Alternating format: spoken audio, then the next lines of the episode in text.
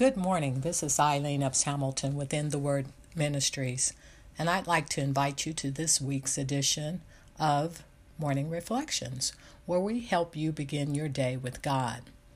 Today, we're going to talk about our ego, more specifically about letting go our ego.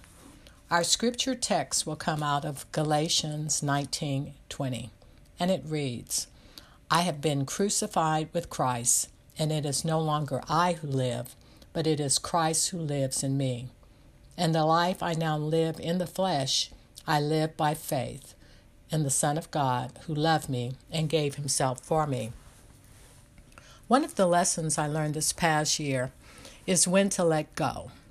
Letting go has taught me to pray often, wait expectantly, and trust unequivocally. When I've let go and let God, the results are always more than I could have accomplished in my own power. Much of the difficulty comes in letting go. I must admit, lie in my inability to let go of my ego. Ego in this case is not an exaggerated sense of self-importance, but the use of fleshly knowledge and human effort to accomplish God's purpose. This is often the case with believers who endeavor to live righteous and holy lives in their own power. Some people attempt to do this by works. They visit the sick, feed the hungry, and do all the things they think will please the Lord. Others become masters of discipline.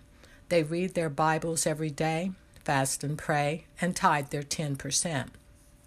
Regardless of their approach, they often miss the mark, as they use their fleshly methods to create spiritual outcomes.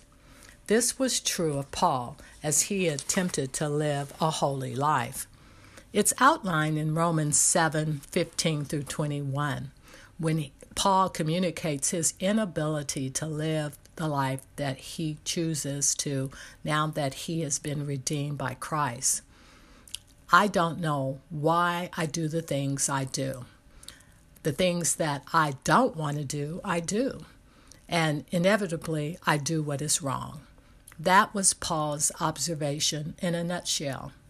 Interestingly, the pronoun I in the passage in Greek is translated into ego. Paul's failure was not due to lack of works or poor self-discipline, nor was it the result of a poor attitude or stinking thinking.